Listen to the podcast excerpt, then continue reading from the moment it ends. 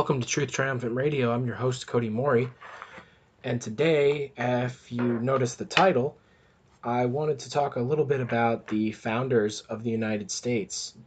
And I wanted to talk about that in regards to really kind of to caveat in a way, looking back from the French Revolution, where we looked at a lot of things that happened in the French Revolution. We saw the Jesuits' involvement there, the Illuminati involvement there, and the outcomes and what we can expect to see going on in our country. But I wanted to look at specifically some of the things surrounding the founding fathers in regards to their faith. And were they Christians? What did they believe? Uh, were they Luciferians? What what's what's the proof? Because there are a lot of individuals, especially Seventh day Adventists. I think Seventh day Adventists, more so than any other Christian group, uh, which is my Christian group, that I've seen where people make the claim that the founders were deists, atheists, occultists, Freemasons, and Luciferians. The only other people that make claims like that are actually the radical left, but they don't talk about the Luciferian part and the occultic part as much, but they do talk about deists, atheists, and Freemasonry. So it's just kind of interesting there. But I just wanted to to take a look at some of these things uh, because I think it's important that we have a balanced view. Is it important in the end what we believe on this if we have a disagreement on this? Not necessarily, but what the reason why I want to bring this up is because I think it is as Christians, I think history is very powerful. And I think history is very important. And I think we should remember uh, what God did in this country uh, back at its founding.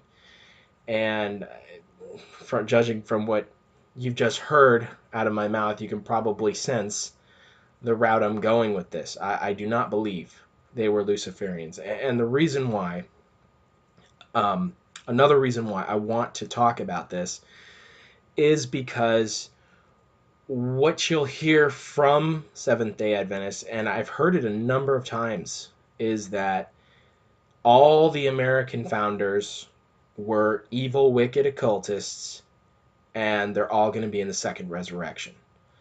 You know, they're they're evil, they're diabolical, and none of them will be on the sea of glass. So, I just want to put things in perspective. So, first, I want to start off with Matthew chapter 7, verse 1 through, uh, sorry, verse 16 through 20, where it tells us how we are to judge people. Now, remember, remember, it is not balanced for any Christian to judge somebody on their salvation. We can be fruit inspectors we can we can judge things righteously. We can call out sin where we see it. We can reveal it. We can expose the darkness as ephesians 5 11 says.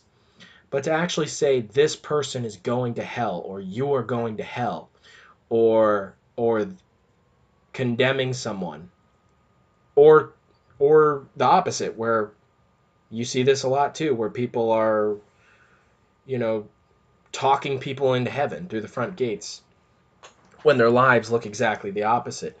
It's not really our place, not in this life anyway, to to judge people on their salvation. So silence is golden on on this rule in particular, but I wanted to start off with a Bible principle, Matthew chapter 7 verse 16 through 20. It says, Ye shall know them by their fruits.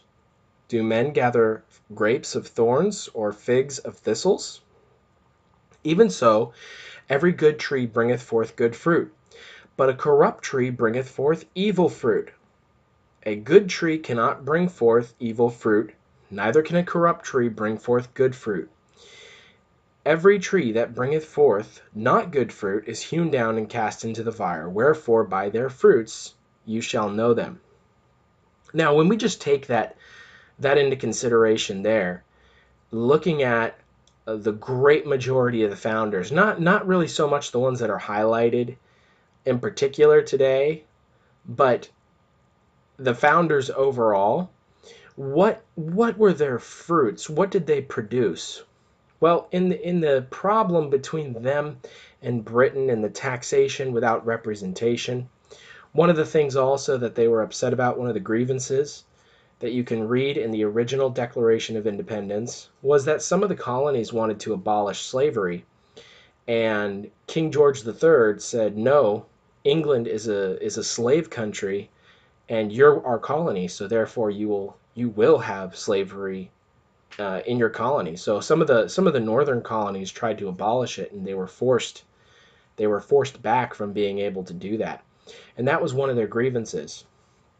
But when you read the Declaration of Independence and the Constitution, you can clearly see you can clearly see the principles of Protestantism there. Now, what produces that? Only only a Christian can produce that because God doesn't God doesn't manipulate people. He doesn't take his hand and force people to do a certain thing a certain way. There's not actually one instance of that in the Bible. Even if even if you look at Pharaoh where it says that God hardened his heart, Mrs. White makes it very clear in Patriarchs and Prophets that God was giving Pharaoh over to the desires of his heart. He wanted to be against God. God just allowed him to do that. He gave him the freedom to do that. And so that was what Pharaoh wanted to do. So we can't use him. We can't use Balaam because Balaam, though he didn't want to do God's will, he wanted to uh, he wanted to curse the Israelites because he wanted to make lots of money. He wanted the wages of unrighteousness, as Revelation says. But Balaam, again, he told Balak that I will not speak anything except for what God tells me to. So he was not a unwilling participant in God's uh, in God's prophecy through him as a prophet. He said he agreed that he would speak only what God had told him to. So to think that God with absolutely zero evidence in the spirit of prophecy and zero evidence in the scripture of any time where God has taken somebody and forced them against their will to do something. That's that's a that is a satanic character trait. Satan is the one who manipulates. Again, you look at Cyrus. Cyrus, Gabriel was trying to convince Cyrus to let the Jews go back to their country. But he was having problems with him, so he asked that My- and then Michael came down, who's Jesus. You can read all about this in Daniel chapter 10. Michael came down and helped him convince Cyrus to allow the Jews to go back. So it was a convincing process. It wasn't a a God sticking his hand on his head and then forcing his, him to do certain things. It was again, God doesn't God doesn't violate free will. So with absolutely zero evidence in the spirit of prophecy, with zero evidence in the scripture, it's really quite crazy to think that God would have these principles set up in the Declaration of Independence. And in the, we hold these truths to be self-evident that all men are created equal, that they are endowed by their creator with certain inalienable rights among these are life, liberty, and the pursuit of happiness. These are prince these are Protestant principles, and God does since God doesn't force people to do things, where did it come from? For those of you who don't know, there was five individuals that were put to the task of making the Declaration of Independence. And now those individuals were Thomas Jefferson, who we find out after he died that he was actually the author, he was the penman of the entire thing. John Adams, Benjamin Franklin, Robert Livingston, and Roger Morris. So those five individuals, three of them we know, uh, two of them are, are not as well known, but those are the individuals that came up with this. And, and remember, the issue between them and England was about a nine year process They tried diplomacy for nine years, and eventually it came to them coming to collect guns, and Lexington and Concord happened. So, and you see God protecting the Patriots at every step. They they should have had no chance, no chance whatsoever to survive against the English, and yet they did. One of the times when Washington in the in the very early on in the war, Washington had his troops over in New York, and they were they were basically they were stuck. They were at they were at the end of the of the area that that they had the the land, the terrain, and a great fog settled over the land so that you couldn't even see your hand in front of your face. And the English, thinking that the war was over and that they had it in the bag, they decided to just wait until the fog lifted and then they would take take the rebels captive and win the war end the war. Well during that time frame through providence there washington got his troops out to safety and they lived to fight another day. And we know the rest of the story from there. And again i want i want to point out that god doesn't force people to do anything. Actually when he when he has in scripture he has done it to the enemies of god. He has done it to the enemies to their own destruction such as when armies went crazy and started killing each other like with the midianites and gideon but he still worked through his people. You understand? He always works through his people. He doesn't do things uh, without that without that element in there. And that unfortunately is why we're still here because if the angels had been given the work of the gospel it would have been completed by now. But because it's been given to humans and god waits for humans to complete the work and we've been so negligent to do it that is why. And this this is important to me for a couple reasons. Number one this is important to me because it fits scripture. It fits it fits the characteristic traits of Revelation chapter 13 and the beast that comes out of the sea. It has the horns of a lamb, but then it later on it speaks as a dragon. So the horns of the lamb are the are the Christ-like principles at its founding. And the speaking like a dragon later on is the the demonic voice that comes through later. And again, you compare with you compare with France, compare with the French Revolution they had something like nine or ten different constitutions in the first 60 years. The United States has had one constitution and the Declaration of Independence. They've had that as the law of the land for over 200 years, almost 250 years now. It's a long time. And when you consider it all, it's it's a pretty impressive it's pretty impressive that that piece of paper would last that long. So you ask the question, what about what about someone like George Washington, right? George Washington. And a lot of this stuff comes from different documentaries that have come out, one of which I want to mention because I really appreciate the work of this individual. Uh, he's someone who, although he's uh, keeping, he keeps Sunday. Um, he's somebody who I feel is a, definitely a true Christian and a true seeker of knowledge and history and a good researcher. And his name's Chris Pinto, and he did a he did a video documentary uh, probably almost 10 years ago now called The Hidden Faith of the Founders. And he focused really on John Adams. He focused on uh, Thomas Jefferson. He focused on Benjamin Franklin and then George Washington as well. And those individuals he showed through the, a lot of their letters and writings that they had some some very questionable beliefs on things. So no one wants to argue the point on individuals like, well, some people do, but uh, Thomas Jefferson, for instance. Thomas Jefferson, he said some some pr- pretty outlandish things. However, he was also the only president that I know of that that actually when when it, official documents were signed, it says signed in the year of our Lord. he's the only one that I've ever known about that every document was uh, officially stamped with in the year of our Lord Jesus Christ. So there's something going on there, whether he had a relationship with God at the time of the Declaration of Independence and then had a falling out later. Maybe he came back again. Who knows? Honestly, it's not my place to say whether the man's lost or saved.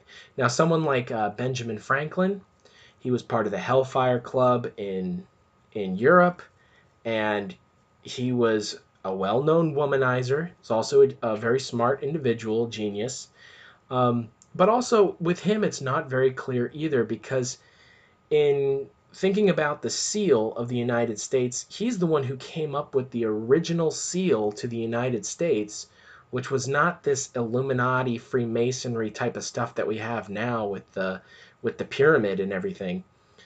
But the original seal was Moses parting the seas, and it, it said resistance to tyrants is obedience to God. And you think about the American Revolution and the outcomes versus the French Revolution and the outcomes. The French Revolution, once these people, the Jacobins, took power, it was a bloodbath. We saw that. We saw the the the reign of terror, and then followed by the White Terror, and all these wars and all these things going on. It's not the same with the United States. With the United States, other than there's there's problems with the nation in, in regards to slavery. Clearly, some problems there, and some problems with different treaties being violated. With the Native Americans, serious problems there. Uh, but none of that's none of that's perfectly clear. Well, the I think the slavery thing is, but none of it's perfectly clear as far as with the dealings with the Native Americans. Many times it was a back and forth thing sometimes with them. Though I would say overall, America failed in their relations with the Native Americans. So you can, but you compare. Was there a bloodbath? Was there was there people slaughtering each other? Was America seeking to pick fights and going to war with other nations? No, they weren't. They weren't doing that. France was doing that. America was not. France led to an oligarchy followed by a dictatorship. America, the principles at its founding, stood strong, and even the person who could have taken power, which was George Washington, he refused. And he handed back over power officially to the Congress of the United States so that they could they could uh, start coming up with the Constitution. And even Franklin, Franklin in the beginning of the Constitutional Convention, it was his idea to pray to God before they started their congressional meetings so that they could come up with the, the best possible government. Uh, and they needed God's help, and he knew that. Now, again, do I think I'll see uh, Benjamin Franklin on the Sea of Glass? No, not necessarily. Um, I really don't know in the end, but judging judging from what I've seen in his life, the womanizing and everything else, I highly doubt it. However, George Washington, on the other hand, I don't think the same is the case. And this is important, again, to me, because I have young children and I, and I want to teach them history. I think history through the Adventist lens is extremely important. And I also think it's extremely important that we're balanced in our views. And I want to give my children, I want to tell them the whole story and give them the whole story. And I want to give them the most true story that I possibly can. So I lean on the the spirit of prophecy and the Bible, especially when it comes to these things. So again, it fits prophecy. Chris Pinto, who came up with this documentary showing some of these uh, quite awful things that were said by some of these individuals in his documentary called The Hidden Faith of Our of Our Fathers. Just keep in mind that Chris Pinto since then has somewhat altered his view, at least in part, because he's come up with his most recent documentary is called The True Christian History of America, where he talks about individuals like Patrick Henry and Samuel Adams and James Madison and he traces the, the principles that are in this country back to the Reformation, and I think quite accurately there. So it, it's it shows that this individual who is a truth seeker and a great researcher, as he researched it out more, uh, came to a more balanced view of the matter. It wasn't just a cut cut and dry black and white. These are satanic occultists, and and that's it. No, it was it was a more balanced view showing that clearly there were Christians involved, probably many of which we don't know who their names are specifically. But there were many Christians involved George Mason, Benjamin Rush, John Hancock, who called for fasting and prayers before the Constitutional Convention and, and before the Declaration of Independence. Again, you have individuals like Patrick Henry, Samuel Adams, John Quincy Adams later. John Quincy Adams was the one who allowed Mr. Wolff to preach about the first angel's message to Congress, where he was warning the world. Um, you have James Monroe, James Madison, John Witherspoon, who is a practicing minister. So, no, uh, the all the American founders are going to be in the second resurrection. No, that's not true. That's not even close to true. So, one of the things I want to point out and talk about for a second here is Freemasonry. And Freemasonry today is a very uh, evil, Luciferian, and satanic thing.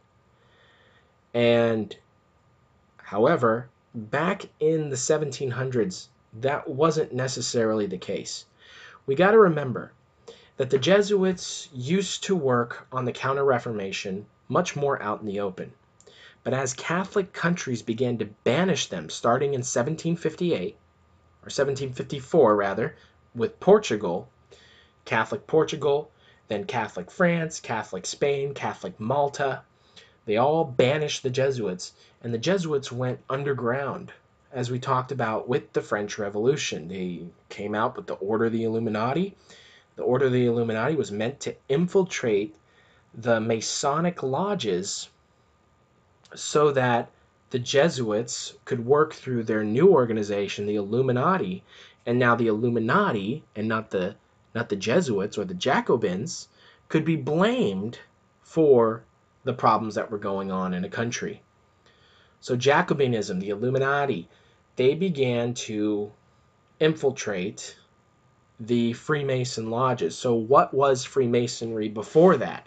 Why did why is it that a lot of people who have studied American history and who have studied Freemasonry and are totally convinced that Freemasonry is evil, why are those same people don't have a problem with the fact that there was a lot of founding fathers that were Freemasons? Now, am I saying it's good even back then? No.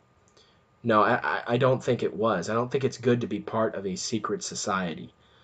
I don't think it is. However, um, let's learn about the true roots of Freemasonry.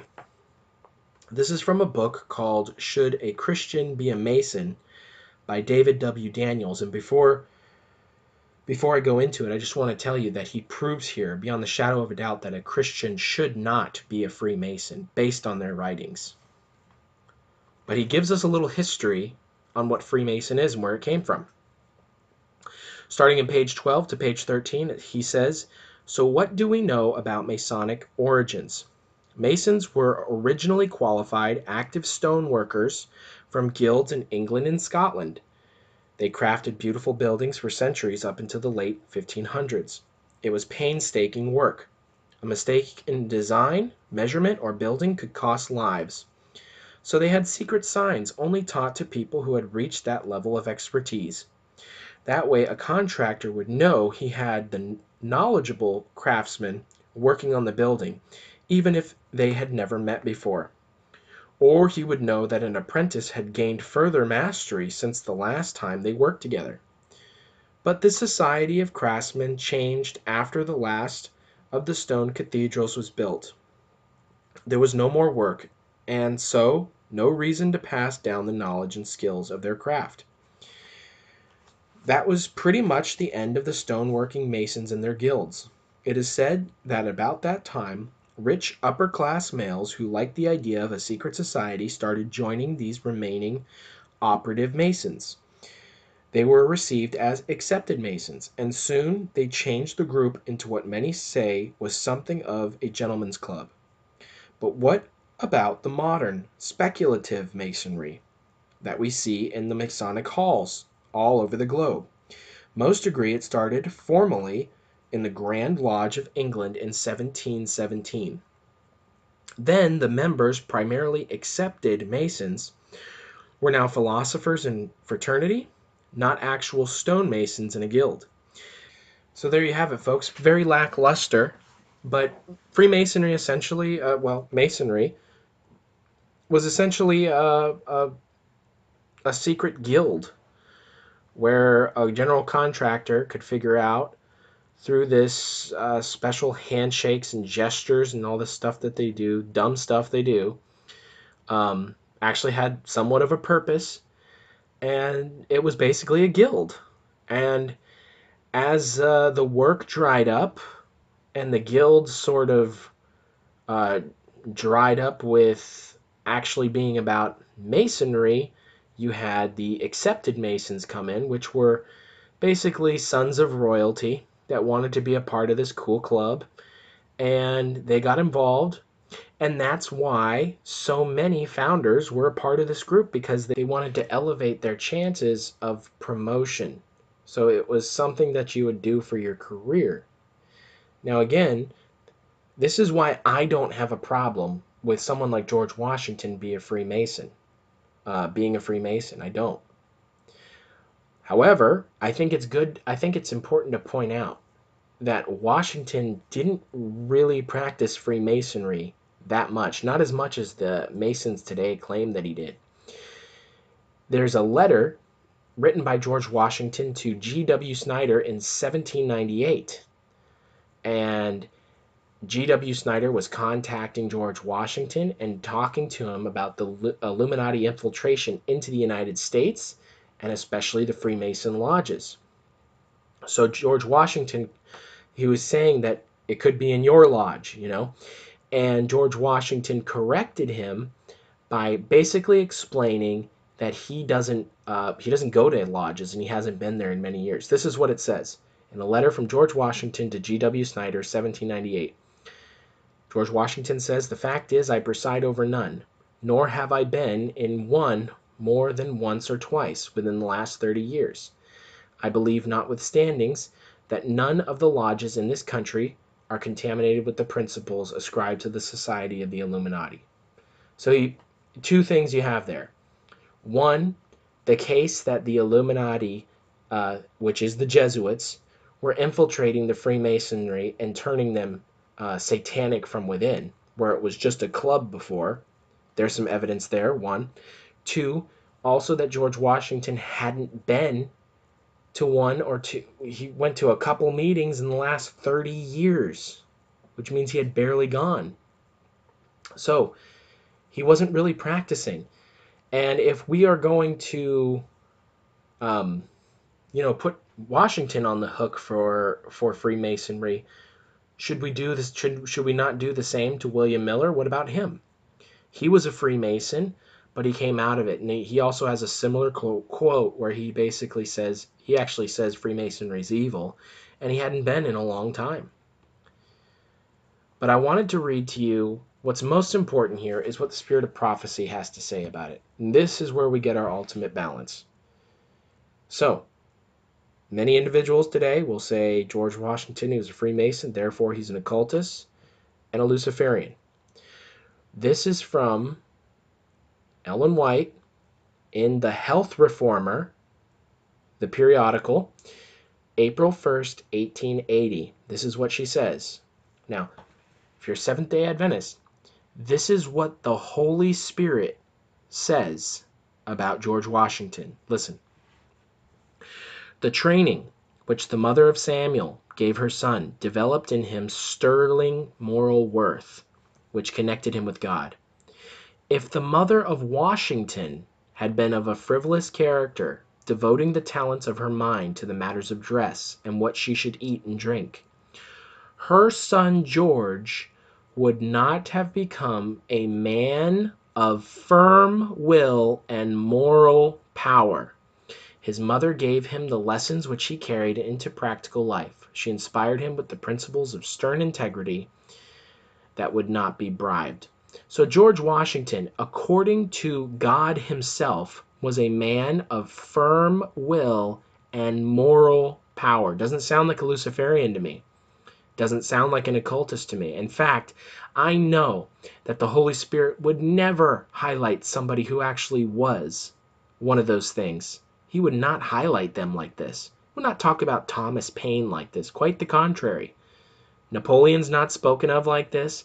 David Hume and the other philosophers and Voltaire and, and these individuals who who hated God and were deistic and atheistic and all this stuff, they're not talked about like this. But you have Seventh day Adventists and you have many Christians. They beat down the founding fathers and say that they were this and they were that. And at the end of the day, what you're doing is you're taking man's word over the word of the Holy Spirit. Because anybody who uh, is has their conscience captive to the word of God and the spirit of prophecy must admit that George Washington was a man of firm will and moral power and nothing less than that. And if they if they can't do that, then they're they don't believe in the spirit of prophecy. And again, we can agree to disagree. I, I think it's it, it, it's more of a side issue. However, again, I, I think this is important because I think history is important. And when we don't understand history properly, it can confuse us in the future, and the same mistakes can be made. You know, those who don't know history are doomed to repeat it. You know the the jingle. But this issue of the founding fathers all being Luciferians, it's just not true. It's not even close to true. And it's not validated, it's not vindicated by the spirit of prophecy. I want to read to you another quote where Mrs. White talks about the founders of the American uh, Constitution, Declaration of Independence, the founders of the United States, in the Great Controversy. This is the 1888 version, page 442. It says such action would be directly contrary to the principles of this government, to the genius of its free institutions, to the direct and solemn avowals of the Declaration of Independence and the Constitution. The founders of the nation wisely sought to guard against employment of secular power on the part of the church with its inevitable result intolerance and persecution. So the Holy Spirit is saying that the founders of this nation were wise. God is saying someone's wise. That doesn't sound, again, it doesn't sound like a Luciferian to me it's uh, the founders are being spoken of so is the declaration of independence and the constitution they're being spoken of in a very respectful tone why can't we mimic this why why do we why do we claim that the founders were occultists and luciferians and this and that and then go around telling other adventists that oh yes they were this they were that and they were all evil and wicked when the holy spirit and Mrs. White is using a respectful tone to describe them. Why why is that not good enough for us? And again, if we have a disagreement, silence is golden on the issue. She goes on, says the Constitution provides that Congress shall make no law respecting an establishment of religion or prohibiting the free exercise thereof, and that no religious test shall ever be required as a qualification to any office of public trust under the United States. Only in flagrant violation of these safeguards to the nation's liberty can any religious observance be enforced by civil authority. And I want to read one more quote, Mrs. White, on Isaac Newton, because although Isaac Newton's not a founder, uh, a lot of people say he's an occultist, whereas Mrs. White, uh, again, speaks about the man in a very respectful tone, which clearly, as far as I'm concerned, when the Holy Spirit highlights somebody in a respectful tone, as as is done here in the uh, book Education, page 133. The Holy Spirit doesn't highlight Satanists in this way. So Keep that in mind. He who studies most deeply into the mysteries of nature will realize most fully his own ignorance and weakness. He will realize that there are depths and heights which he cannot reach, secrets which he cannot penetrate, vast fields of truth lying before him unentered. He will be ready to say, with Newton, I seem to myself to have been like a child on the seashore finding pebbles and shells, while the great ocean of truth lay undiscovered before me. Again, that's education, page 133.